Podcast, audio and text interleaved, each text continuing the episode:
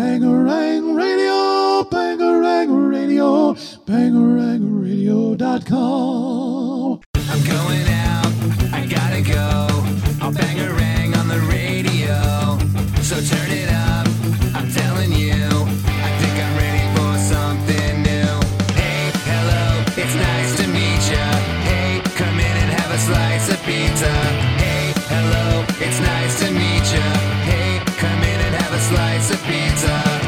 listening to Pop Punk and Pizza with Jacques Lamour. Greetings and salutations, my friend.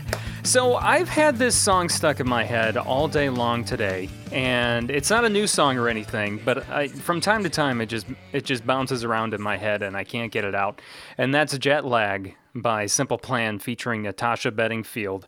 And I'm such a, a dork and such a nerd when it comes to songs like this. When I get a song like this stuck in my head, I always want to look up more about the song and how it came to be. And I did not realize that Jet Lag was co written with Coeur de Pirate who is a Canadian, a female Canadian artist, and I kind of want to check her out now. She's uh, better known as Beatrice Martin, and I'm guessing since I love jet lag so much, I might really like her stuff because jet lag is just it, I can't get it out. I've listened to it probably 20 times in the last hour, and I, I still just can't get it out of my head. And I also can't believe that jet lag is almost 10 years old. It was released in 2011 from the uh, Get Your Heart On record. Speaking of Simple Plan, though, I'm pretty sure they're on the brink of releasing a new record. I haven't uh, officially seen anything from them yet, but I remember there was, I don't know if it was earlier this year or maybe it was last year, they posted a picture of them in the, the studio saying they were working on new music or something like that. And I'm super stoked for that because their last record was phenomenal. At least I thought so. I thought it was their best record yet, but that's just my personal opinion. Well, hello. Welcome to Pop Punk and Pizza Podcast. I am Jacques Lamour. Um, besides that randomness about Simple Plan and jet lag, there are two things I want to get to before we get to today's episode. So, one, if you want to see our independent venues continue to thrive and get through this pandemic together, you and I need to get together and we need to support NIVA, which is the National Independent Venue Association. And you can go to save saveourstages.com and there you're going to find ways that you can help independent venues in your area, your neck of the woods, whether it's Chicago, New York, LA, you know, out in the middle of nowhere, there's thousands of independent venues or hundreds of independent venues part of this organization. And uh, what's cool about the website is that you can go uh, go to this uh, website saveourstages.com and you can actually type in the area that you're in to find those independent music video independent music venues that you can donate money towards. And I know another thing uh, on Save Our Stages website, they're talking about how we can contact our U.S. Uh, representatives in Congress and try to get them to get some relief for our music venues. So, saveourstages.com, please do that. And then, second, Pop Punk and Pizza podcast is going to be hitting its 100th episode here in just about uh, three or four weeks. And I want to celebrate with all of you because hitting 100 episodes on a podcast is a really, really big deal. Originally, I was thinking about doing like a virtual pizza party. And then I thought, well, why don't I get a, a bigger guest on the show because it's been a while since we've done that. And then I thought, okay, let's let's do something a little more simple. Let's try to get as many listeners on the podcast as possible, sharing their favorite memories of the podcast or what their favorite episodes were, and also try to get previous guests on the podcast just saying, hey, hello, what's up? So, with that being said, if you're a hardcore listener of the podcast or you're a previous guest, listening to this episode, I need you to leave a voicemail with your comments and questions for me, or your favorite memory or episode of the podcast, or whatever it is you want to say about the podcast by leaving a voicemail on our studio line, which is 312 529 0335. Again, Pop Punk and Pizza Podcast phone number, studio line 312 529 0335. Leave me a voicemail there, and on the 100th episode that will be coming out here in the next three weeks, I will share your uh, voicemail on the show. Or if you prefer to just like record a voice memo on your phone and email it to me, that would be cool too. So you can do that and email it to bangarangradio at gmail.com. So those are two different ways that you can participate in the 100th episode of Pop Punk and Pizza. I, I just can't believe that I've made it this far. It took much longer than it should have, but I'm just so thankful that you and I made it there. So thank you for all the love and support and helping the podcast reach 100 episodes. And I also think I'm going to actually invite a few listeners of the podcast onto that episode and they can, you know, kind of interview me and ask me those grilling questions. I just thought it, that would be fun. So, details to uh, unfold on that. You can always uh, keep up to date on that and, and so many other things that are happening with the podcast on Facebook, Twitter, and Instagram at Pop Punk Pizza Pod. So, thank you for listening to my rambling there for about five minutes or so, or however long it was. Let's get to today's episode. I was honored to have talked to Frankie Tukalis and also Jevin Kay.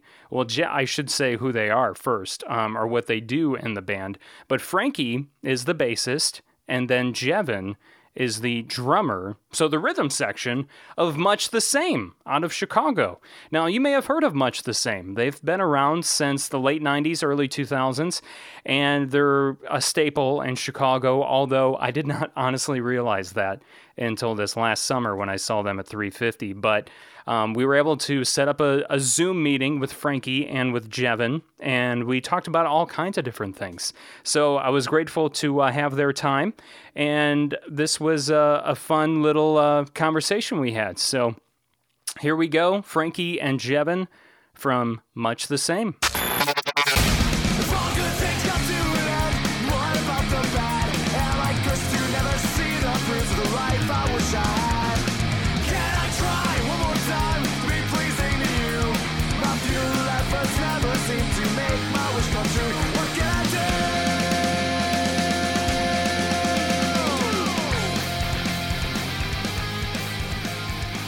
Let's uh, welcome bassist Frankie. Is it Tukalis? Chukalis. Chukalis. It makes like it makes no sense, but my old man said it's Chukalis, so I that's what I roll with. Like chew your food. D- Gotcha. So- that make that makes Greek, sense. Greekopolis. Yeah, right. I, it's it's it's Greek, right? Extremely. Very much so. And then Jevin K, right? Yes, sir. I've never met anyone named Jevin, so this is cool. Um, Oh, thanks, man. and I'm sure a lot There's of people. There's a few of us out there. There's a few of us. There are I- dozens of us. So- see, see, Frank Frankie has the the funny last name. You've got the the different first name, you know, and then there's Chris and there's Dan, and you know those are just kind of like regular names, you know. Yeah. So you guys That's guys, why we're on this podcast. I was right gonna now. say you guys are the cool ones, and then- and then you Yes. know, and then I'm I've here got to represent. I'm here to represent the minority faction of Greek punk rockers. There's not many of us, so I'm here to raise awareness about uh, we do exist. We're real. well, now is the time. Now's the time. Now is the time. So I can't now that you bring that up. I don't I don't know any I can't like specifically think of a punk rocker that is like off the bat, you know, oh they're they're totally they've got a, a grease, you know, Steve. Papoutsis, who played bass in No Use for a Name. okay. See, he knows. Well I know that because when I saw Greek, no, like you used to read the liner notes as a kid, right? When right, were- yeah. When yeah. people bought CDs and those were a thing. Yeah. So I remember, like, you know, I read every band member, every band that the band thanked, and I remember, like, I think it's in uh, Leche con Carne where like it's like Steve Papuzzi. He's one of us, and he's Greek, and he plays and he's like me. And wow, oh what a great man, that's So, well, that's I, uh, you see that OU and that S in a name, you just i- i- immediately it's all Opa and olives and whatever else. you know, you could be like the what do they call those? Not cor, sort of like correspondents. The like experts they have on different shows. So when someone yeah, needs, I, I'll, a- a- I'll be I'll be a, a conduit between humanity and the Greek punk rock community. I have no problem doing that. I'm I'm counting on you now to get this started started in Chicago, man, and then just let it let it grow out Yeah. everywhere. Um, Devin, how I make my Let- first million. Let, let's bring in our Greek punk expert, Frank Choukalis. that's that's what it is. That I was expert was the word I was looking for. There Um, you What, go. what is your opinion on archipelagos? I obviously find them hysterical. Uh, was by my response. Obviously. But anyway, yeah. Um, funny last names. Chris McGrath in our band will cl- claim he's Greek. Don't let him. Don't let him. He You know, yeah, well, I'm a little Greek. Like your last name's fucking McGrath, and I love Chris, but yeah, you ain't Greek, son. yeah. so- I I think anyone that I've met that's Greek, you can usually tell. You know, Oh, for sure. I mean, but not always. Yeah, So violent gesticulations are key to uh, identifying Greek people. So I could go on forever about Right, we could one. go yeah, on this could be forever the whole about this. podcast. hey, Like- I I don't know a lot about about the Greek culture other than you know the amazing Greek restaurants that are you know everywhere. And No, absolutely.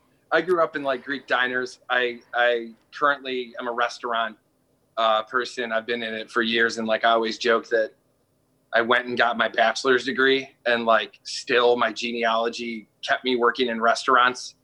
Like that's just what I was destined to do and born to do. But uh, yeah, and somewhere in between there, uh, you know, found punk music though which is good because Greek growing up Greek and punk is actually a very weird dichotomy though. It's a super religious traditional culture and my dad's from the motherland and uh, is a priest's son so it's like when he found out he had an atheist democratic kid it's just like he failed. It's over. Uh,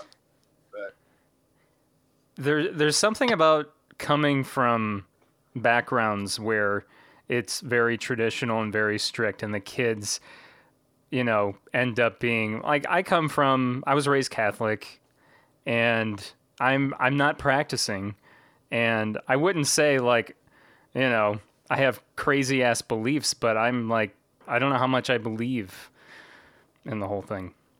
yeah So- no it's, it all smells funny Jevin you want to chime in here to each their own, man. You know. So I, I don't even know if I mentioned that you guys are in much the same. I would hope whoever's listening to this by now, Greek and punk. Yeah, whoever's listening by now, hopefully they know that you guys are in the Chicago band much the same.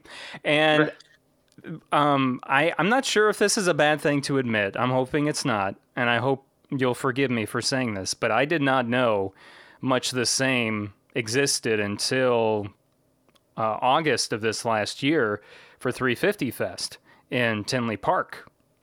I, I didn't know. Like, actually, okay, maybe a little further than that. Maybe it was when you released your latest record, um, Everything is Fine. Um, because I started seeing my my friends on Facebook talk about the record. I'm like, oh my gosh, this record is so good. I'm so glad that, you know, um, that they're back. And I'm like, who who's back? Like I, I don't even Well- know who this is. Don't so feel too bad because I think you're with the majority of the world by saying that. oh come on, give Like- yourself some credit. if you didn't grow up in Brazil, there's Yeah, a good chance you wouldn't know. I mean, I, I I'm not from Chicago. You know, I live an hour south of Chicago, so I'm not like a Chicago win, But still, like, I'm nearby. I've I've been involved in the scene for a while, and I've never heard much the same get brought up So um, when I dis- discovered you guys at 350, I was like, wow, it's like these guys are kick ass. Like I, I like this. Actually, Frankie, I was on your side of the stage when you guys played that day. Now that I think That's- about it, and um, That was.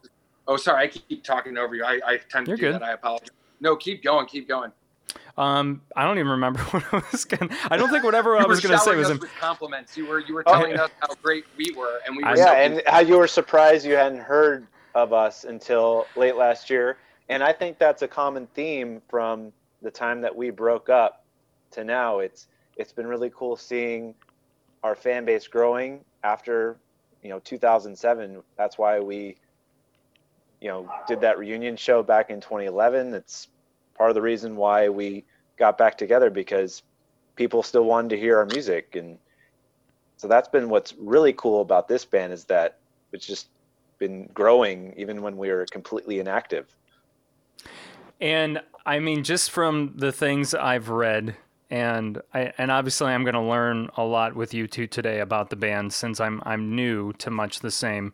Um, there were were were there a lot of, I mean, there probably still are differences to this day between all of you, but is that what kind of led to the the original split or hiatus?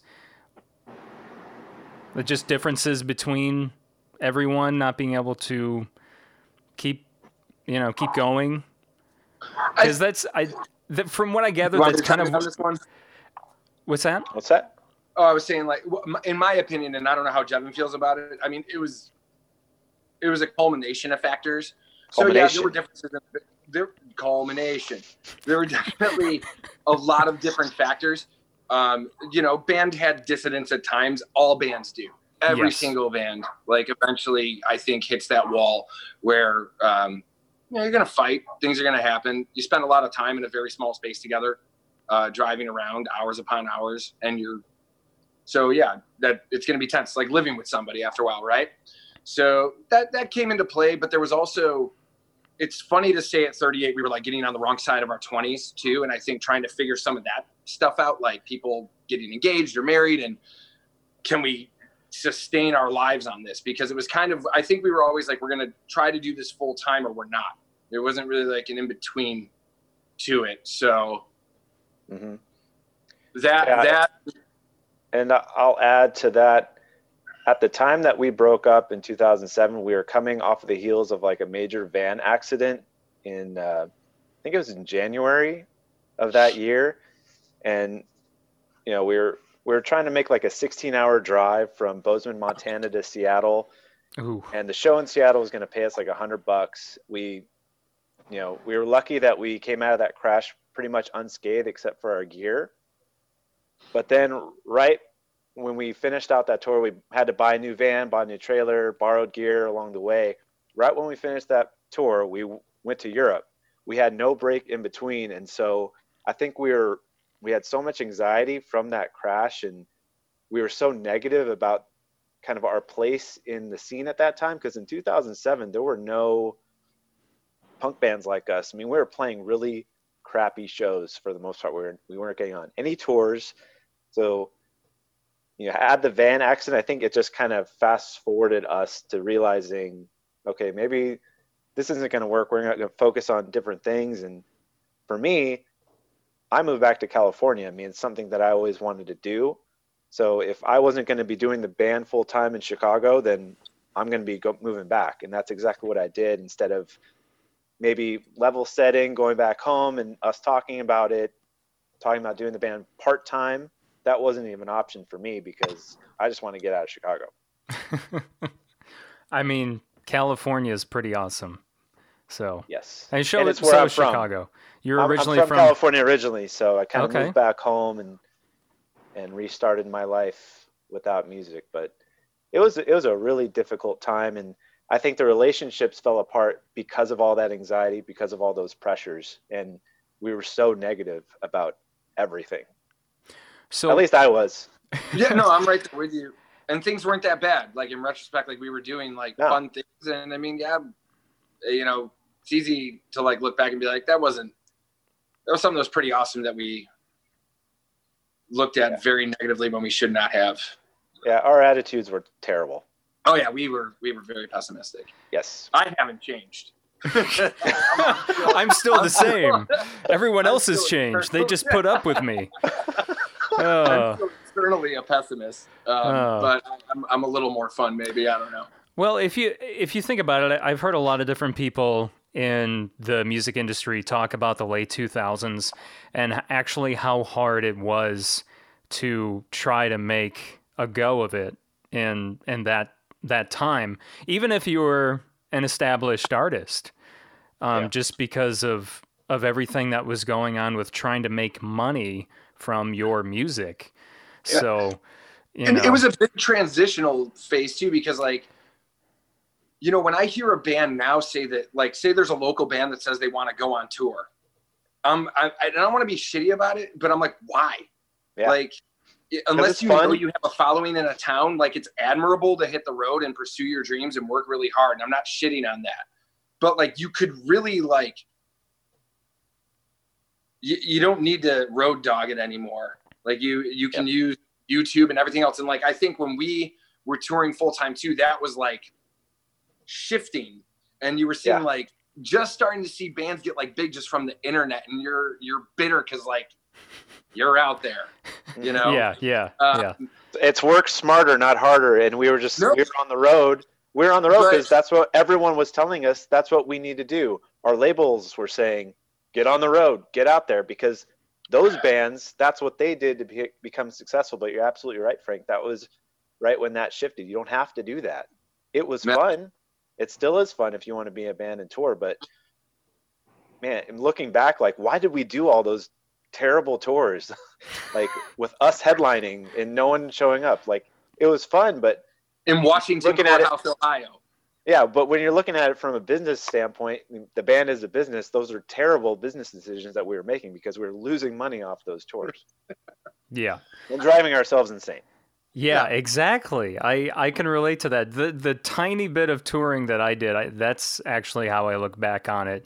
And like Frankie said, you know, you haven't even conquered like the area that surrounds you. Uh, Yeah. Why? And al- also with all the tools available online, it it just only makes sense. Well- um, but the reason I was asking about the breakup um, was because I was just wondering for you guys how how did you get over that and decide to come back? And I mean 2006 being your last full length release and then you know finally releasing a, a new full length album in 2019 I mean that's you know, it's a just a it's a huge gap and and how did you get over all the negativity? And obviously you can only speak for yourselves here but For me, I mean, I, I lived in California, so I I accepted the fact that the band was pretty much done, and then when we got when we did the reunion show, we ended up selling out Reggie's. That was, I mean, all the negative feelings were gone after that. That was such an amazing show, such an amazing send off, and it made us want to do more together. And I think a couple years after that show, myself, Frank, and Dan started writing again just getting together through it wasn't zoom at the time but it was i think we were doing what facetime? Email yeah i think gchat video or something like that. And then i ended up um, becoming too busy um, got a new job my wife got pregnant so then i kind of stepped back. And just things kind of snowballed from there. And then i ended up coming back into the fold when i was ready. Yeah well congratulations by the way Too, like, I you know, it's I know it's late, but you know, or it's many years ago, but still, Yes. congratulations! thanks i got two Yeah. now Wow, good for you, man. thanks man Um, Frankie, sorry, what were you gonna say? Oh no no no no no! You guys are Yeah, talking. Frank, go ahead. Go ahead, Frank. children And birth and fatherhood. I have dogs. That's what I have. it counts Um, dude, I love my dogs. Uh, anyway, but uh, Quit. um, yeah, as far as like getting back together, like one thing I can say too is like I I tried to do other projects after much the same broke up. Like nothing that I knew. I didn't think we were gonna like tour, do anything wild, but um, nothing was like ever no matter how much we ever didn't get along or no matter how somebody felt about somebody else i don't write better with anyone else than i write with these guys. I love i have another band and i'm not going to try to do a shameless plug on it. Rebuild. But i have another band and i love that band and i love playing with those guys. I know though that like at writing fast punk rock music with these guys like though like it's very um i don't want to say seamless because actually the way we write is actually awful. But um Which I is how, that- now that you bring that up, why is it so awful? we okay there's four of us that all write songs that think we're all right all the time. Oh, that is bad. I And think- but- but, and our singer is a perfectionist, and he will gladly admit that. yeah. But like we're like we're like a band that's gone through like couples counseling at this point where we all know like how the other person is uh as far as like how they're going to write how they're going to probably react. And like we're a democracy at the end of the day. Like somebody brings in a song it can get completely ripped apart. But if three members outnumber one member like it, even if you wrote that song it's the way it's to fucking be. Like we so like we very much collectively write and it's a blessing and a curse because like there's certain bands where you hear where like there's one to two people that just like run the show and everybody follows suit and uh, you know these bands like tend to like pump out records frequently. Even if we didn't have a breakup i, I still think it would take a long time because of the way we write. If we had like one person really just like driving it home like i think it's easier to i, I can't say for certain but it seems like it would be easier does that make sense Yeah, I mean, if it's the right person, I, I get what you're Yeah. saying. Yeah. like I've always heard like Trevor from Wilhelm Scream is like riding, you know, he's steering that ship and he's got like support, but but at the end of the day, it's it's Trevor, right? Mhm. Like Yeah. with us, like it's literally everybody. Even if somebody wrote an entire record, Dan wrote everything is fine, like bar none. He's got the majority of everything going on there, but we all chime in like insanely. It's it's never just like, hey, here's my song. It's like, all right, let's let's destroy your ego. Yeah. I didn't like that verse. Why don't we try this instead? I hear this, and then there goes the the song that you had. Yeah, but I think we end up like decent. Like I like, you know, I'm, I like our songs. I'm a, I'm, I think it's important to be a fan of your band. I'm a fan of our band. Like I can listen to our music and like, oh, this is fun. Um, and, and I think that's important. Like to be like, you can throw your record on and be like, you know what, man, I'm really proud of that. And and I think we get to that point, even though it, it, it may be like chaotic and what whatever it is. But like again, I, I I make it akin to like old married couple at this point. I was a nightmare through writing everything is fine. If I'm being honest, like I was an I was a very negative, uh, extremely confrontational person through that entire process. But I mean, we did get the record done. And that was with Nick Diener, right? You recorded with Nick. Yes, you And- recorded with Scott from Ten Foot Pole. Yes, I recorded in LA with uh, Scott at Ryan Greene's studio, which was awesome. Wow, that sounds pretty fancy. It was it was a very nice uh, setup. And Scott did a great job.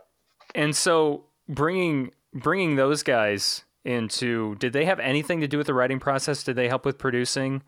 Um, what was their take on on your, you know, the way you put it is not functioning well songwriting.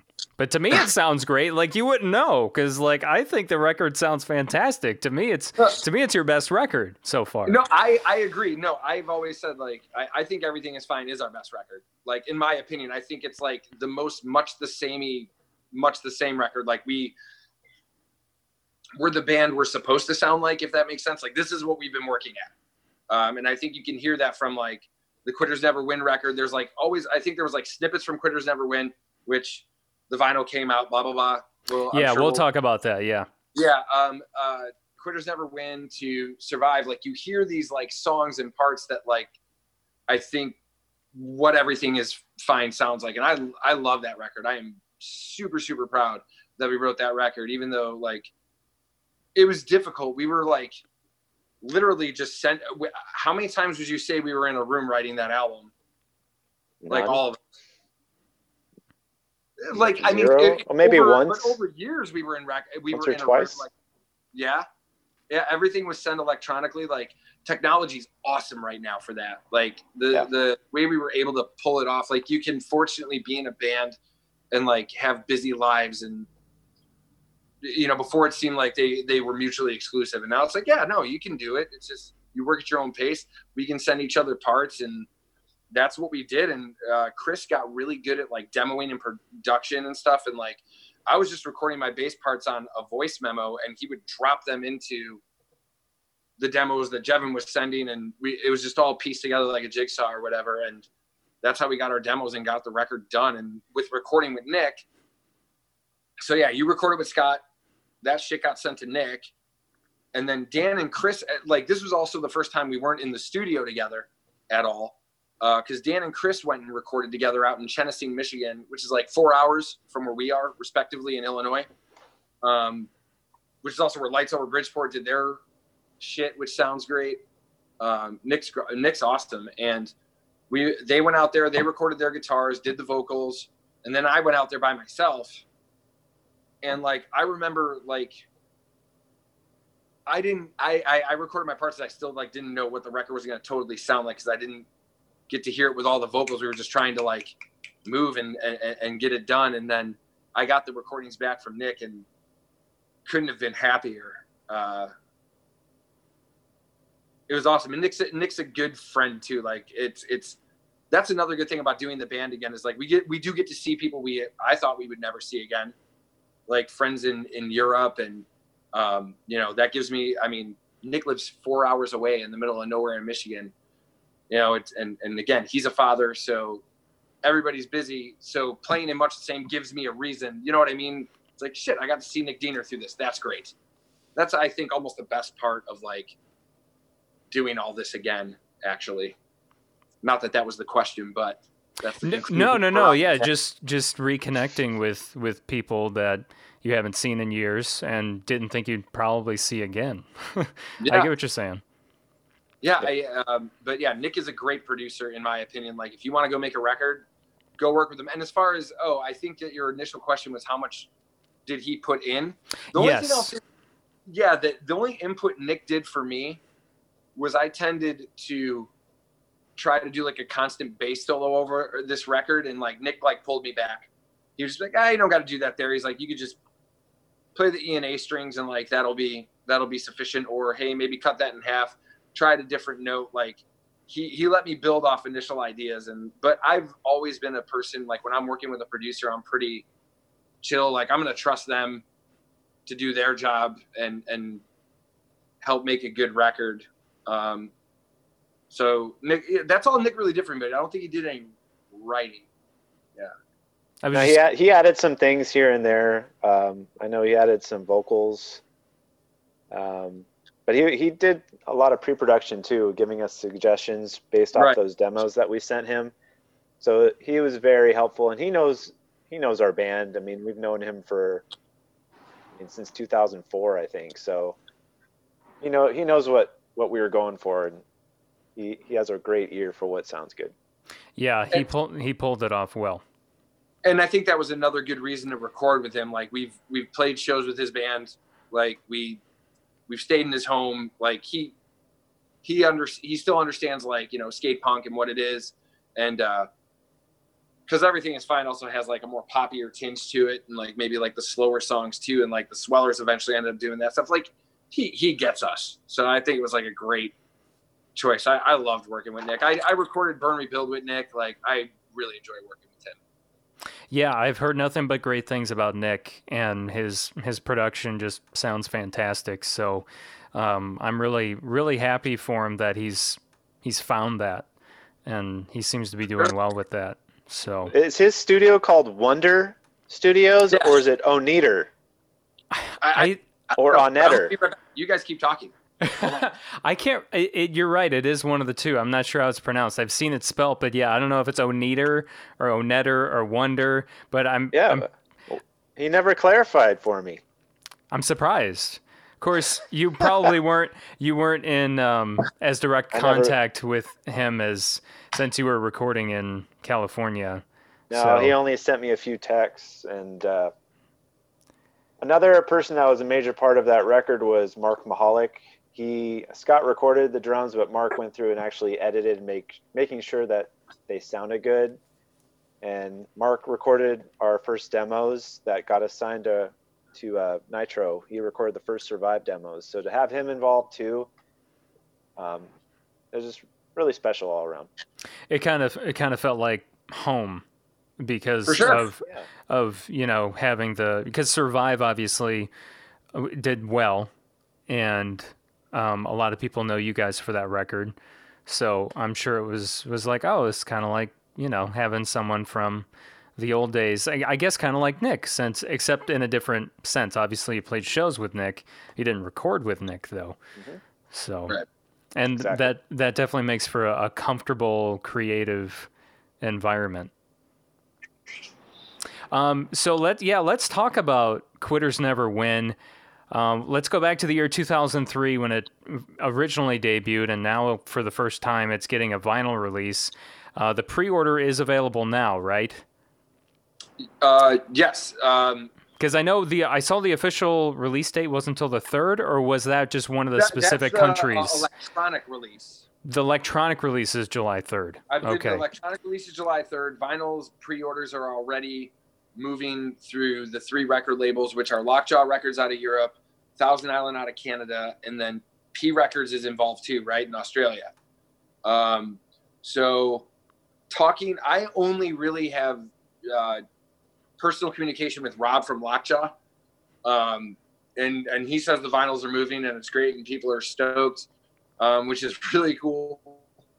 You know, I, I we don't play many songs off that record anymore when we play live and like th- to see people like were really excited to buy it like i was like oh this is awesome. This is great you know? And hopefully you know maybe when like we play now too like we'll like consider like those songs like more into the set since it's like a remaster and a, and a release and um but yeah uh the the electronic one is going to be july 3rd uh yeah pre-orders for uh just the vinyl are, are are moving right now. I don't know when those ship. These are really good Chris question uh, questions. Yeah, I was like, I have no idea what the I just. I, I saw I saw a date of July 3rd, and I I thought maybe that's when the vinyl was for sale, but um I, I knew there were pre-orders happening right now, but I wasn't sure. Like I figured the July 3rd date was the original, but all all things aside, you can actually technically buy the vinyl right now. Yes, Um, in one capacity or another. Right. Uh, S- so, what are uh, some of the the first things that come to mind when you think of quitters never win? When you when you go back to to that moment of whether it was in the studio or it was writing or it was playing shows. I mean that that's obviously it was the begin. You know, not the very very beginning, but you know, close to the beginning.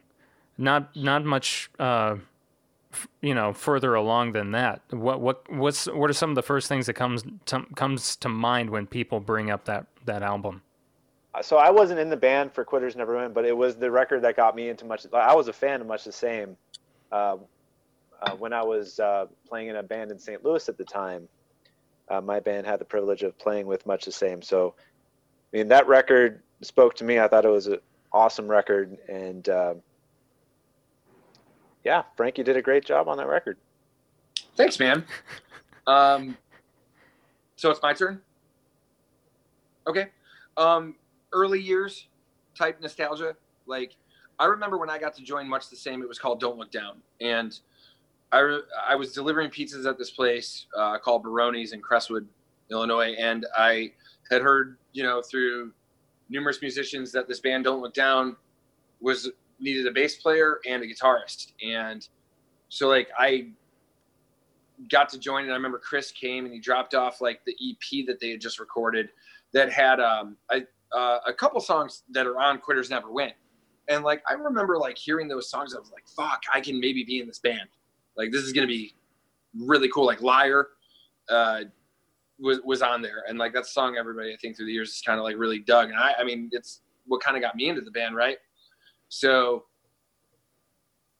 I, I just see like the whole like picture of that time. Like we were, I was I was 19 going you know through that all to like 21 and like signing to AF Records. I thought like, you know, you're gonna be on top of the world. I mean, Anti Flag likes your band. Like you're gonna you're you're gonna be on the label. You're gonna record. Like Chris Number Two's gonna have a hand in producing a record. You're recording with the guy from fucking 88 Fingers Louie. Like holy shit, Dan. Thank you very much. By the way, um, that's another thing I'll think about is like Dan Precision. Like I'd only done demoing recording at that time, like where it's like ah, it's good enough. Like fuck it, like let's move along. And that was the first time it was like nope, do it again. Nope, do it again. Nope, do it again. Nope, that that was really bad. You can do better than that. And like Dan just pounding it in me and like me coming out better at my instrument because of him and um like all that stuff at that time seemed like such a big deal and it still is um and it was the start of like what got us to like i've gotten to see the world because of punk rock that record's the start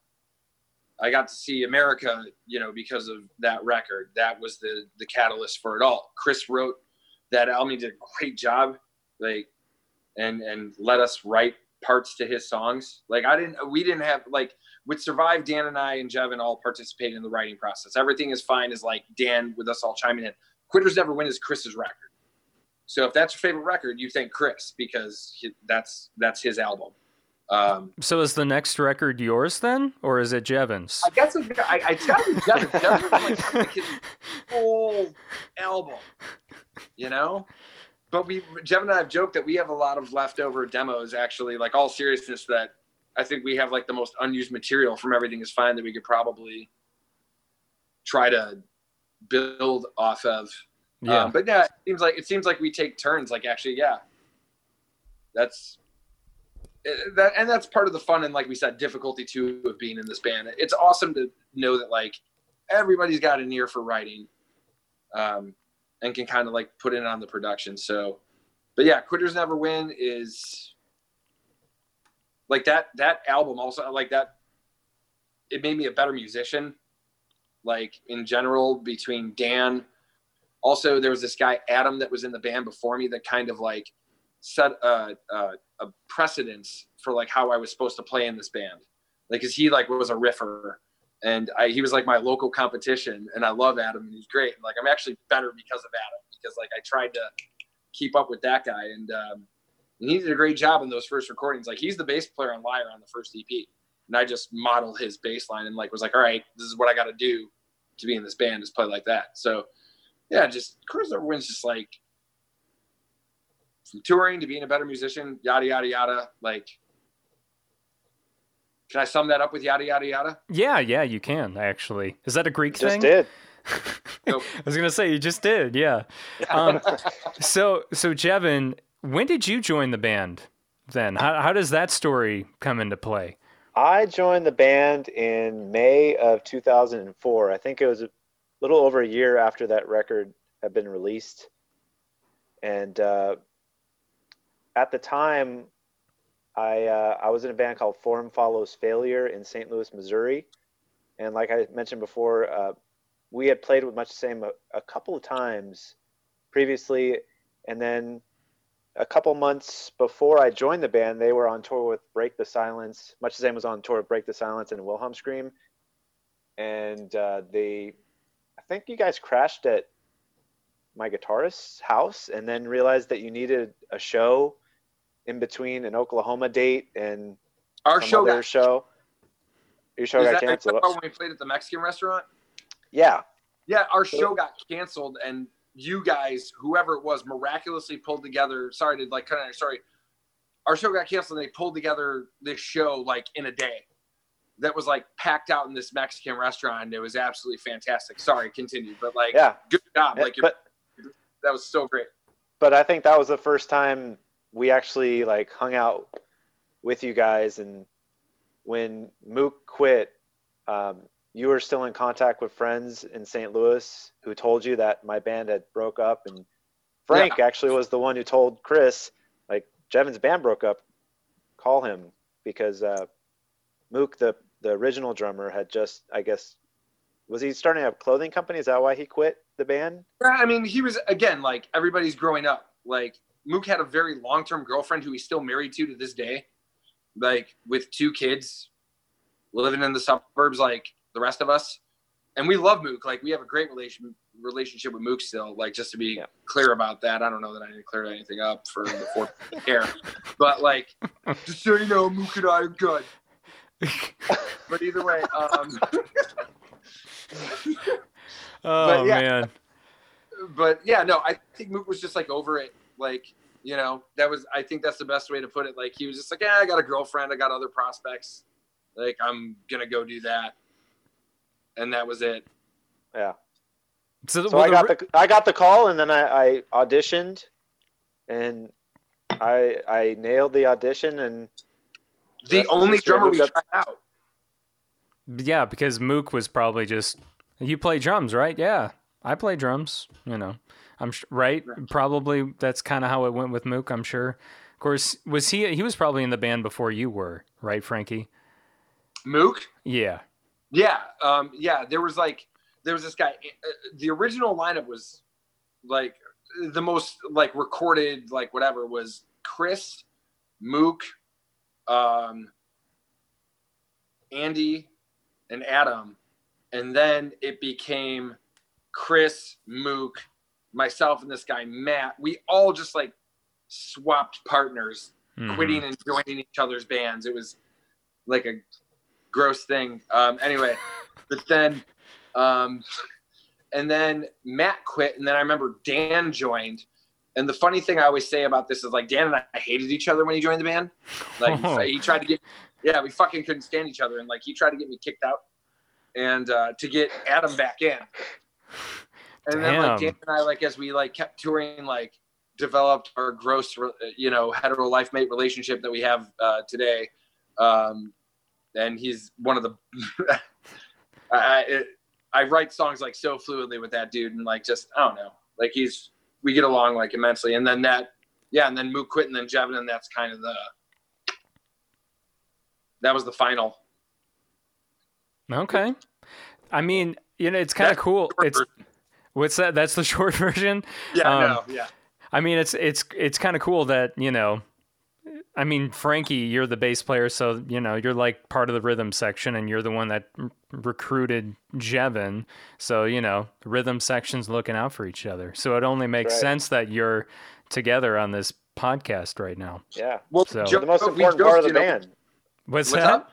We're the most important part of the band. I mean, let's be honest. That's right. And so we were talking about this before the the podcast today, Frankie. Why do bass players get a bad rap? Why is that? Cause who the fuck cares about us? We play, we play, we play four goddamn strings, and most people can't even hear it unless it's like some prominent shit. Like before I started playing bass, all right, let me tell you this: no little boy, like little boys, want to, you know, grow up to be astronauts and firemen, and I Or ended a guitarists. barman- or a guitarist, right? And I ended up Lead like working in a fucking bar, right? Which is fine.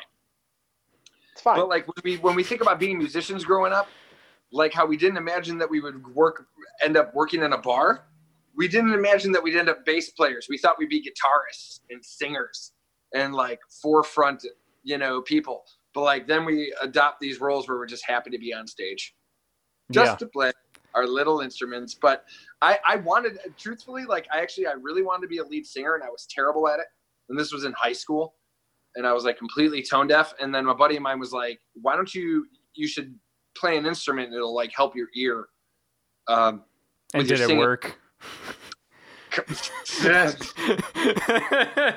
debatable. Um, but uh, like, uh, fucking. I'm distracted. There's dogs outside my window, and I'm thinking about how cute they are. Um, anyway, um, apparently it didn't. Apparently it didn't work. No. but like I was like, well, I, I- I can learn guitar. That's really fucking hard. No, I'll be lazy. I'll, I'll like play bass. But I, I came to like love the instrument. You've got some good No. bass lines, though. No, thank you. I, I really came to really like the instrument, and like when I started playing bass is when I actually started like he- audibly hearing it on records. Like I never really heard it before. Like I said, unless it was Primus or obviously Rancid, where it's like way in the forefront of the mixes and like a in, integral part of the band. But like I remember, oh, yeah, I remember like the first times like being like, oh, that little clicky noise in the background. Oh, that's the bass. That worthless thing I didn't hear before. That could be you. So- but yeah, I, yeah. Well, I think It's fine. th- with with the um the remastered and or the remixed and remastered version of of uh, Quitters Never Win, I noticed the bass. I feel like i- is more out in the you know in the open maybe than it was before. And it sounds great. Uh, it sounds extra punchy, and you know I I heard a little clip of it with uh, Wish, you know, um, so and I, and I thought I thought it sounded good, and- and it sounds like a just a it sounds brand new, even though it's from 2003. So Absolutely, and that's like the beauty of like doing the remastering and, and and things like, you know, there's technology that's just not available back then. And the bottom line is you can make things sound bigger and brighter, and and that's the number one thing I'll just take from it is, yeah, I could hear my instrument a little bit more through the mix. Like harmonies sound a little bigger. Like and Jevin's drums just sound amazing. Yeah, I'll just point that out it. there. yeah, I nailed it. that's Let me say. Jevin. So, do, but I do want to include Jevin though. So how did how did you start playing drums? How did that come into play? Were have you always been a drummer? Did you play something else before? I Or- tried. I tried playing guitar in fourth grade. I think my uh, my parents rented me an electric guitar, and I started taking lessons. And I I, I didn't pick it up fast. I was not patient enough to actually learn it.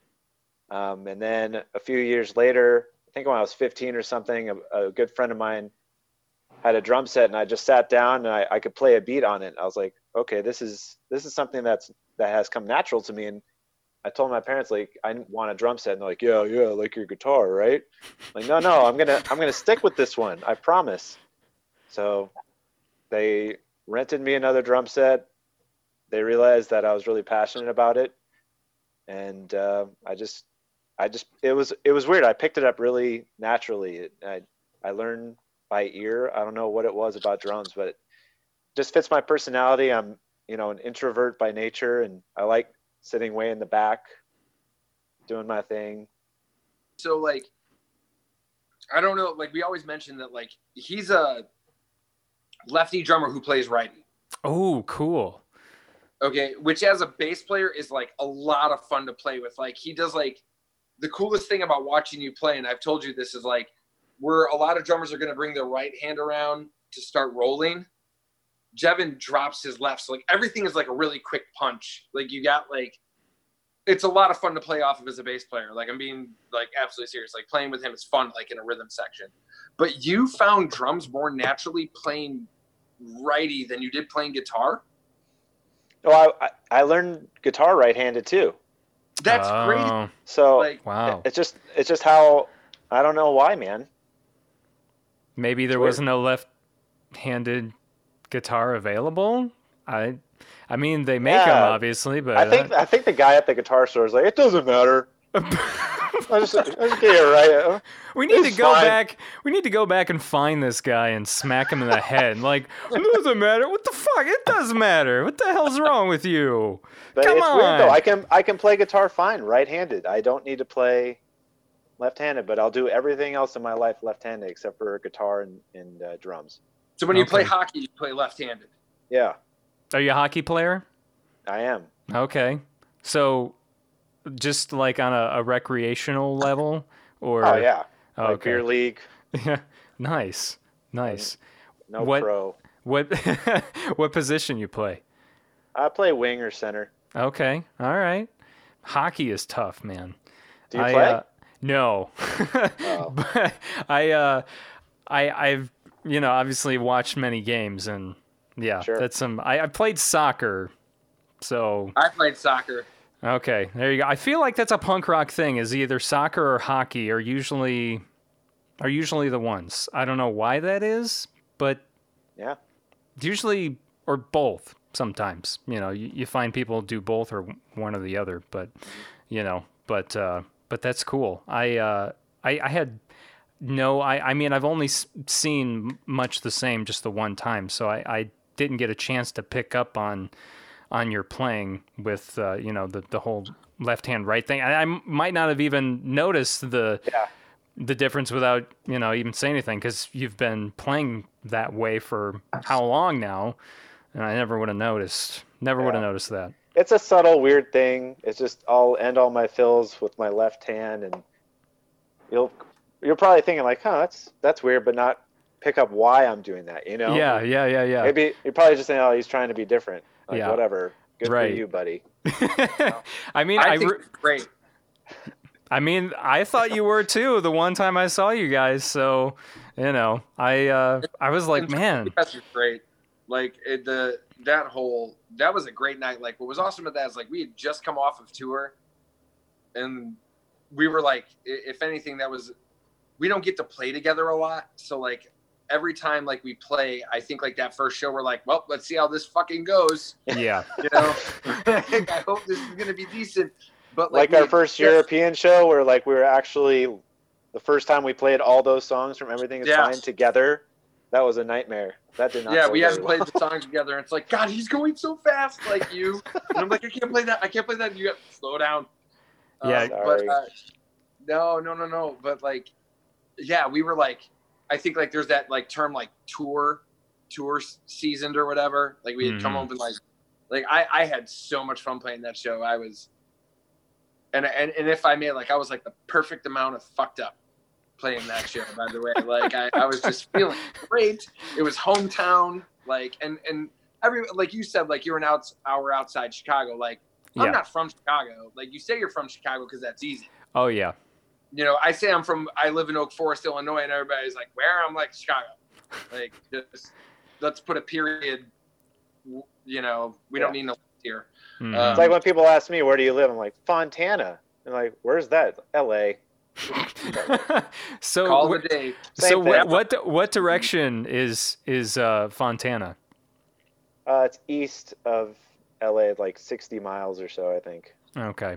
I've only spent time, well, I guess I spent a tiny bit of time in LA, but mainly in like the San Diego area is where I've been Nice. to in California. I've got family out there. And um, last time I was out there, I spent most of my time in Carlsbad, which was pretty cool. Oh yeah, Yeah. Nice. uh, town. yeah. Really nice town. My brother lived out there for a short amount of time, and I uh, definitely missed that oceanside breeze, you know? yes, me too. Can't uh, yeah because if you're on the east you don't uh, you don't get Yeah, I'm much of inland, that man. I'm right in Yeah. the foothills. so you get baked Yep. yeah I my uh, my aunt lives in Murrieta and that's you know right in a valley and Mm-hmm. you know she's too far from the ocean where yeah it's just fucking hot Yep. but I will But still is that all dry heat? it is which I still prefer over F- Florida because that's just Florida's way- my Oh. night on many levels. it's just so humid Don't get me started. The temperature, yeah there's something fucking Mickey Mouse isn't there makes it cool. Like it's still a shit. like, well, at least they've got Hogwarts Sorry, Florida. now. You know. There you go. Yeah, but um, I said I said at least they have Hogwarts. You know, they got Harry Potter the, at Universal and all that. You know, and of course Star Wars. Disney has Star Wars. But yeah, you're right. Florida's still just. It's just like what what is up with Florida? Um, we literally uh, the last place I want to go. yeah, I agree. I've been there enough. I've Yeah. I've I've seen I've seen enough, you know. Um, but we should probably wrap this up. Um, I want to thank you guys so much for being on. Um, and Thanks for talking to us, man. no, thank you. I, I really appreciate your time. I hope this was fun. Um, I I enjoyed just learning about you guys, and because that's kind of like what this is all about, you know. Especially when there's this, there's been this Chicago band around f- for you know since the 2000s. I had no I- idea about. Um, even though there was obviously periods of being on hiatus, but I'm I'm glad you guys are back and you're giving a crack at it, and hopefully once COVID dies down, you can get back to playing shows because I know you guys had some some more far away shows planned that weren't Chicago because I think one I saw was you were playing a festival in Canada, I think with MXPX. Wasn't that was, um, I don't Well, know if they were on it, but it was uh, less than Jake. Maybe it was Yeah, less than Jake. Souls. No, no I- fun at all. We were gonna do like a club show with no fun at all in Montreal. I was really looking forward to that. But I th- for some reason I knew it was you know one of one of those bands from the '90s, and I guess I just that was the first one that popped in my head. But but yeah, it looked like you guys had some some really great shows coming up, and and It's a um, bummer. Yeah, Hopefully, like we, you know, get a vaccine sooner than later, and we all right. stand each other without being afraid. I was talking to a buddy of mine the other day. He's like, ba- basement shows are going to become like the new like underground crazy fucking thing. And and we They're were coming joking, we were like, well, back. if there's 10 and we were like, if there's ten people or less, it you know it'll be legal. And I was like, dude, ten people coming to the for me, that's going to be awesome. Like. that's that's what I makes play shows show. with less than ten people, so yeah. If we, if we can have get ten people at shows, I'll play to ten people. I played to less. I played to the other bands. I was gonna say, yeah, right. Yeah, ten people's pretty good, man. Not gonna All right, lie. guys, I gotta go. Yes. All right. Good talking Thank, to you guys. thank you, Yeah. Jevin. See ya. Take care. Bye. What are some of your favorite pop punk bands? Pop punk, ooh, dude, I love pop punk. By the way, I just Uh, want to. you're in the right. You're in the right place. Here's the thing, though. Like, no, I think like there's this thing. Like, can I can I rant about pop punk for a minute? Uh, sure. All you want. That, like I said, you're in the So- right so, like, place. you know, you know all these like little subgenres of punk. You have, you know, yeah. pop punk, skate punk, melodic hardcore, post hardcore, whatever the fuck you want to call this shit. And like much same falls in like skate punk, right? And I think like skate punk, not always, but like has this like bullshit attitude attitude towards punk uh pop punk. Sorry, it took me a minute to spit out. Like that like, oh, we can't be like happy and write songs about girls that have like rad breakdowns and shit like that. And like I I fucking love pop punk. Like at the end of the day, like I I I see myself gravitating towards more of that writing, more of that listening than I do like heavier music and listening to shit just because it's fast, if that makes sense. Yeah. Um, but how many bands? Did, like, sorry, you wanted me to name bands or what yeah. was the full what, the what, what are what are some of your some of your favorite pop punk bands So- that that so are I that you're influenced by? the true like pop punk bands. I think like they're like classified like there's no other genre that really out. New Found Glory, obviously. Like there's no way like I'm gonna not say I don't like New Found Glory, especially um, the self-titled record. I mean, I like the first album, but like when I heard that self-titled record, that blew me away. The production was like way higher. Like it, it was like the base of what I expected from New Found Glory. I actually really like the album too, Not Without a Fight which I think flies under the radar. Maybe I thought Not Without a Fight was great. Uh, I really like New Found Glory. I like. I'm a Blink 182 fan, more the Tom DeLonge shit, um, Which is pretty much everybody for the most part. yeah. I, I think. And what I think like about Blink too is like with those like latter records too. I feel like Blink grew up with me. Like I was all about the fart and poo poo pee pee in high school, but as I got older to the self titled record, like songs were getting you know, more serious and like I actually love Neighborhoods. I think that's a good record. I don't think it gets enough attention. I love Blink 182. Who else in pop punk do I really, really, really? Oh, I love MXPX. I know you like MXPX. I'm a huge MXPX fan. So I ripped my entire live show presence off of Mike Herrera. Like I, especially like as a bass player, like, but I remember seeing MXPX play live, like at the Metro when they were getting like really big, like solely going the way the Buffalo and uh, before and everything after records, and they were like starting to headline more like clubs. yeah. They, I remember watching just Mike Herrera playing like, and the way the way he jumped on stage and the way he moved, I was like, that's what you have to do. Like you have to bring that energy to playing that fast. There's, um, shit. Who else? Yeah, when I, because I, first started out playing bass before I played guitar, and I definitely, definitely emulated Mike Herrera when I, Yeah. know, when I played bass. I like, I was playing with a pick, you know, and and all that, and I, I kept my bass low, and I, I remember really wanting wanting a, a Stingray, it's so badly, you know, and of course he wasn't the only one that played uh, Stingray. Uh, because what Roger from Less Than Jake, I think, played Stingray for a while too. there was like there was like a time in punk rock I feel like where everybody had uh, an Ab Ampeg classic like tube head Mhm. with a cab if you were a bass player and you had like a Stingray Ernie ball.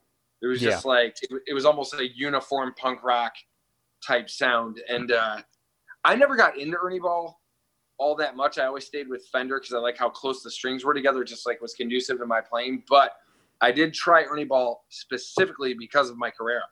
I was like, I want to try that Stingray sound, and I, I didn't like it so much, but yeah, man, the way that dude moved on stage, I was like, "That's you're gonna play that fast. You got to fucking move." Yeah, Um, I agree. you know, I could and and bouncing off that, like coming up from, you know, south su- suburbs outside of Chicago, I can't deny Mest, like the same kind of credit. Like I saw Mest, you know, in the small clubs before Maverick Records, and they were like 17 years old, pumping out like really, really, really cool hits um, at the time. Um, yeah, they were super young when when they got signed.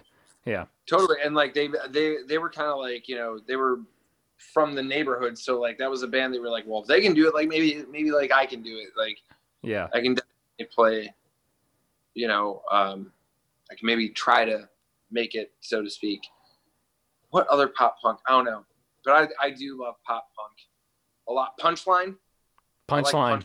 Yeah, that's a great one. Can't I go wrong. Punchline. Yeah. Um, for sure. Yeah, I mean, like, there's, a, I mean, Paramore, the whole Fueled by Ramen movement of like the 2000s was like pretty fucking good too. I like early Plain White T's as well. I, I actually haven't listened to old, uh, new Plain White T's, so I have no idea like what that even sounds like. I listened to But- their last record a little bit.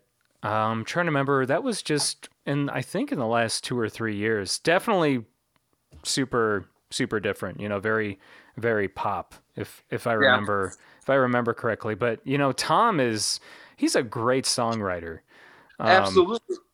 he uh he he really has his foot in the door with seems like a lot of different people in the uh in the industry you know because i remember um simple plan there's a song on the last record they put out which that's been a while now too. That's probably been four years ago. I remember looking up like the credits and stuff and i saw that he wrote one of them i was like oh wow. I was like that's awesome. So Speaking Yeah. of that whole era of Canadian, like, it only brings, because it's Canadian, like, I, I think of Sum 41. right. Like and what i actually loved about Sum 41 is Sum 41 progressively got heavier. Yeah. like like does this look infected came out and it's like this isn't a pop record. Like no. This album's a little bit more like straightforward rock and punk rock and then when chuck came out there's a lot of songs i love off chuck. They're just like super driving punk rock songs. I didn't really listen to much after chuck but Sum 41 i think was was fucking great in that respect too. Uh they, they had a, they had a good way of like writing like really heavy songs that were super catchy. Um come that like does this look infected chuck era uh, of music and i think that gets like lost in their discography whatever i don't know how many people like Sum 41 these days i don't know i don't know if that's still like a big thing I mean, I still think they're a big thing. I finally saw them play for the first time this last fall. I was blown away by their live show. yeah They no, were they're, really no, they're good. fucking tight anytime i saw them on mtv or whatever it was on point like Yeah. absolutely And their Um, their drummer is just fucking ridiculous. is it the same guy though no, I don't think so. Um I, I like I never followed like I've known a couple of the members or you know, I've followed a couple of the members, but I never like always paid super attention to like I know some of the drummers changed out. Obviously, uh, Brown Sound came in and out, you know, and he's he's back in now. Um, but he did leave for a while, of course. But yeah, the drummer, I want to say it's a different drummer. Um, Yeah, from- I, I looked at the band photos and like he was clearly like a face of the band through like the the bits of rap that he did and also like any promotional videos he did. He was like the crazy guy, and yeah. I I didn't see him in any of the photos like recent stuff. So I was like, oh shit. Yeah, he's Uh, got like he wears the the gloves, and I want to say the sticks he uses. They look like they're the metal sticks. They're they're they're not like the they don't look like they're wood. But either way, like you just see this guy, and you're like, "Fuck, this guy is serious about his drums," you know. Right. And uh, yeah, he just he just rips it. Uh, They were just I was blown away by by their show. It was it was Yeah. good. And yeah, their last two records are are very much more on the heavier side. If if you haven't checked them out, but um, I think I should. uh, One, you would you would probably like you would probably like them. No. Well, one band too that like I revisited about a year ago. Am I like talking over? Like, are we? We're still going here? Like, Yeah, is cool? yeah, we're still going. It's cool. dope. we'll go for a little bit longer. Um, Good Charlotte. Like, I know that like people like are you know fuck that band or whatever. You know, it's not cool to like that band. That's not punk rock. But like, I remember seeing them also with New Found Glory. I remember I went to a show at House of Blues in Chicago. Um, early, early, early 2000. We're talking 2000, between somewhere 2000, 2002 ish, right? Mhm. can't peg the year. But I remember Phoenix TX headlined. Uh, New Found Glory was like the direct support, and they had just come out with the, or it was like, yeah, the the self title had just come out. Uh, Good Charlotte played. They were on their first record. Like, I remember I wasn't even like so much into them as I was their live show. I I was like, wow, these guys are like really, really, really tight, jumping around, moving. And then they put out uh, Young and Hopeless, and I like that more. But they're ah, fuck. What's the album? They put out an album only a couple years ago. That I don't give a shit what anybody says. It's catchy as fuck. Oh, Youth like- Authority. Yes, it has like life changes and like, Yes. yeah, these other songs like, and I'm I'm totally fine with it. Like they're good summer jams. They're good like roll down the window songs. Like, um, I would say that there's at least five songs on that record I could totally get down with. Um, that was that was yeah, that's another band. Like, it's funny like being like in like the skate punk scene. I think I derived more of my stage presence from pop punk though. Like, 'cause Mhm. it's like fun, it's energetic, it's moving, it's interacting with the crowd, it's you know it's it's not it's not as serious sometimes i mean like i know NOFX is skate punk and like there's nothing serious about NOFX most of the time Yeah, but it, it's a different type of, you know, uh, a lot of pop punk bands.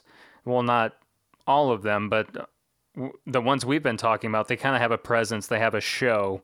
Whereas with skate punk bands, they usually just get up on stage and it's it's usually like it's a punk show. So like it just yeah fuck it, whatever, you know, whatever happens just happens. You know, like whatever. but when i play i want to So- party like that's the way i've always felt about it and like by party i mean like i just want to have a good time yeah, you know you're having fun we're having fun up here like let's do this and that's that's all i'm looking for and even if like the crowd doesn't move i'm like well i'm gonna have a good time then so yeah. let's let's I, let's I do our thing. But either way, like, yeah, that's one of the like great things about punk rock. Like, not to like keep spiral spiraling out onto different like subtext or whatever is just like the reciprocation between crowd and like band and you know it's all energy and jumping and moving and yeah. There's I- I nothing think like it. there's like I don't think that there's many bands I think most bands that are men of my age or women of my age, whatever you know, like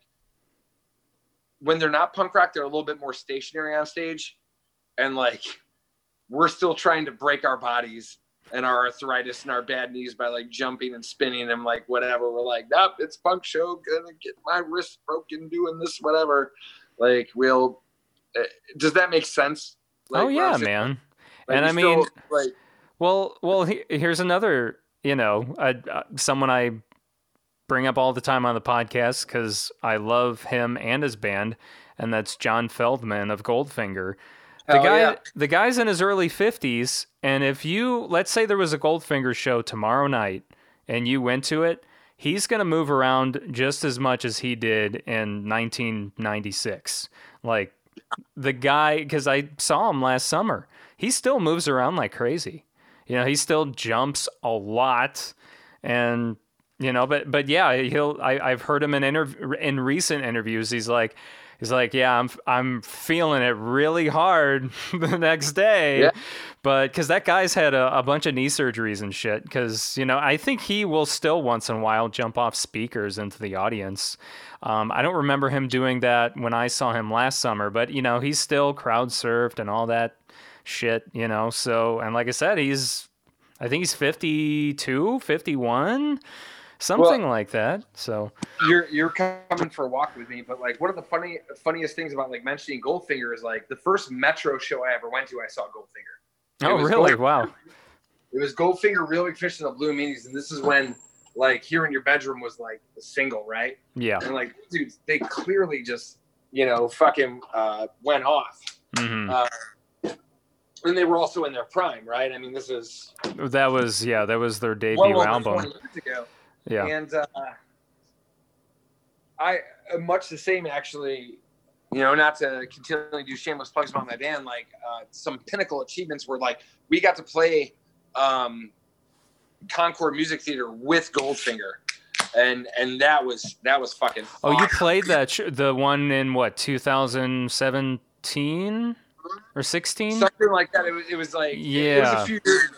But we I- played that show, um, and we played right before Goldfinger too, which I I mean, like I don't know how how that happened, but like we played right before Goldfinger, and like we had a great show, and um, you know, to also like have like Mike Herrera be a part of the band now, and like again playing like like shit. He actually recognized me from like working at 350 because like he actually said a bunch. He was like, he's like, hey man, you look familiar. I'm like, I worked at 350. Mike Herrera.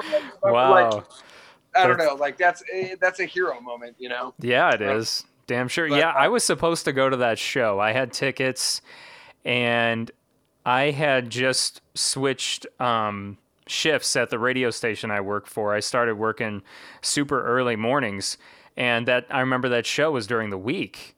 And you know, I I just wasn't going to be able to go and then get up at 3:30 in the morning to go to work. It just wasn't going to wasn't gonna happen. So I gave the tickets to some uh, some actually some people that were on the podcast um, not that long ago when you know they were guests, and I was like, "Hey, who wants Goldfinger tickets? I'm just gonna give them to somebody who wants to go. I'm not gonna charge you for them."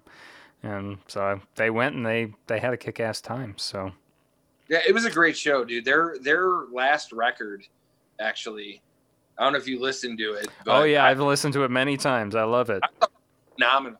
Like Yeah. I love last Goldfinger record. I I think it's right up there. Like if I can like put the the first record and Hang Ups and uh, what was the one? A lot of people don't like Stomping Ground, but I really like Stomping Ground. That was a great record. That was Yeah, a really good I, I- record. I feel that one gets shit on a lot. Like I don't know if you feel the same, but I feel like that one got shit on a lot, and I really like Stompy Ground. I think it did because uh, everyone always considered that was Goldfinger stepping away from the ska scene and pretending that they weren't ska anymore. But you also got to think they were, they were attached to a major label at that time, and Right. at, at the time of that album was released, what was popular? It was it was Linkin Park. I mean, that's what major labels wanted. They wanted that sound. You know, the whole ska punk thing was just like Had its time. it had its time. So I I don't know. I'm just guessing that maybe they were feeling some pressure from that. I don't know. I mean, I know John likes metal as well. So I mean, I know he likes harder music a lot. So I mean, it could just simply have been that, but I think maybe it, it could have had something to do with you know. Yeah. Well, either way, I love production. Like on records, like I think that a lot of times, like people have a nostalgic feel about an album because of like how gritty it sounds, and like that's that's great. And like they like sometimes like you find a resentment about records because like production increases. If Mhm. that makes sense, it's like the songwriting's still good. So you should like, am, am I making sense? I was trying yeah. to like no, you. I understand what you're saying. You're, you're you know and maybe some of that happened with stomping ground too. It's like production like kept going up like more effects this that the other to bounce off of like kind of what you're saying. But i thought that like the last album with the knife and don't let me go and all these other songs like that was that was a phenomenal record. Um their their videos through the quarantine have been great like with and, and if you ever get a chance to see them live with uh story of the year dude and like mike herrera and like it, it's great. Like they they kill it like I agreed. It's that was the a lot of fun.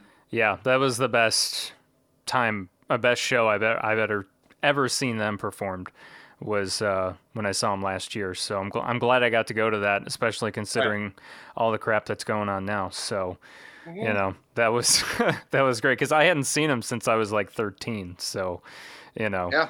that's been a long ass time ago. So but um but yeah this is this has been fun man um thank Yeah, you so totally. much thank you so much again um everyone needs to make sure to uh, get get their hands on that. You know, uh, quitters never win vinyl, and you know even or even when the the remaster or remixed and remastered version comes to digital, download it, stream it, give it a listen because it really is like listening to a, a completely different record. I feel like just from just from hearing Wish uh, remixed and remastered, it's it's a big it's a big difference, you know. So, um, yeah, and anything else? I mean, I know there's not much coming up because of COVID, but No, I mean, no, we we don't have anything. I mean, like a lot of you know some of the stuff that we were supposed to do in Canada a few weeks ago, if things weren't going to be shut down, you know, we kind of plan on hopefully doing again next year, and you know, just it's a bummer like that music is kind of put on hiatus, but don't fret, like it'll it'll hopefully come back soon enough, and um, stay safe. I'm not trying to do like a PSA here, but you know, Yeah, no, I, I I think it's just all about respecting others at the end of the day, and that's that's really simple. You know, it's not that hard. totally.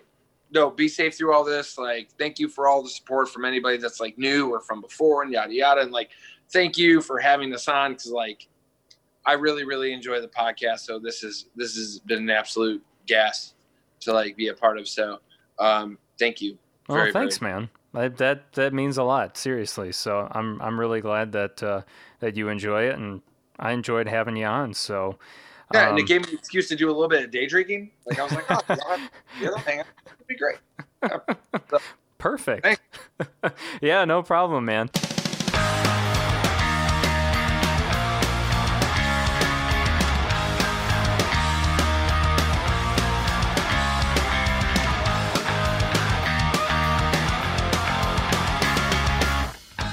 Thank you once again to Frankie and to Jevin of Much the Same for giving me their time last week and being on the podcast. It was such an honor.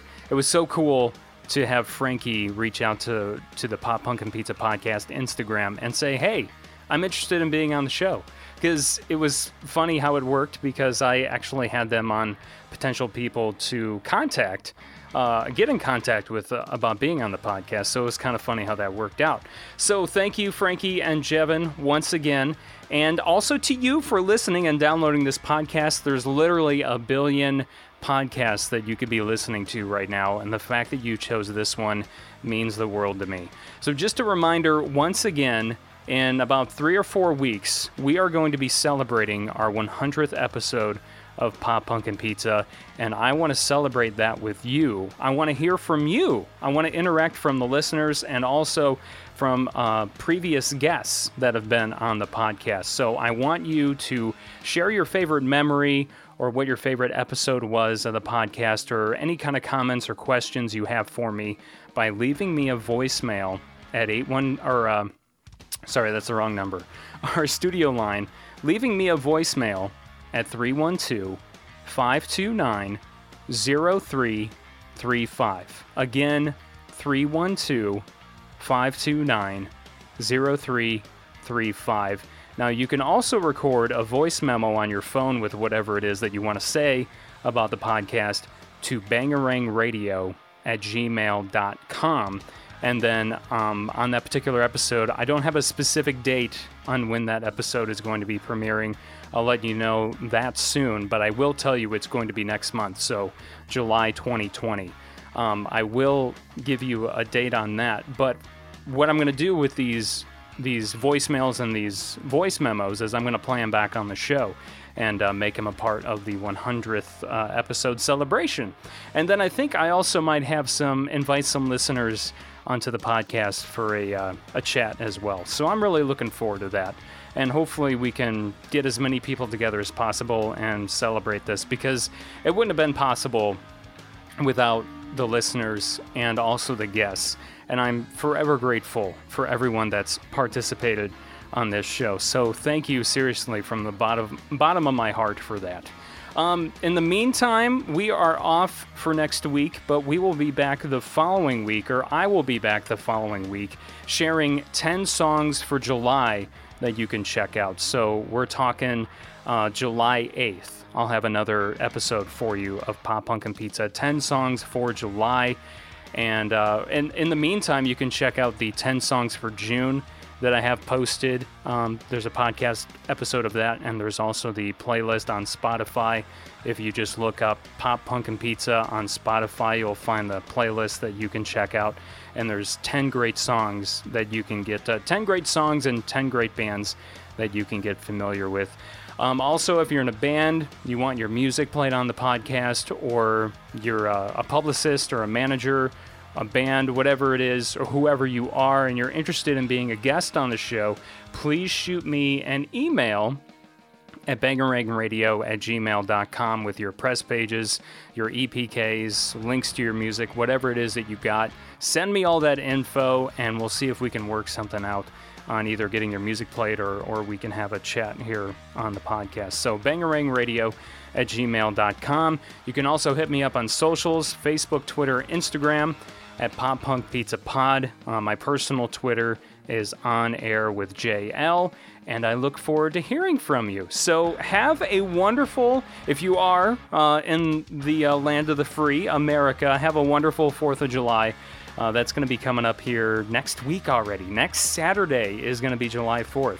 And actually, before that, I think what, July 1st is Canada Day, isn't it? So happy Canada Day to uh, our Canadian listeners, and then happy 4th of July to our American listeners. And I will talk to you in just a few weeks. Hey, hello, it's nice to meet ya. Hey, come in and have a slice of pizza. Hey, hello, it's nice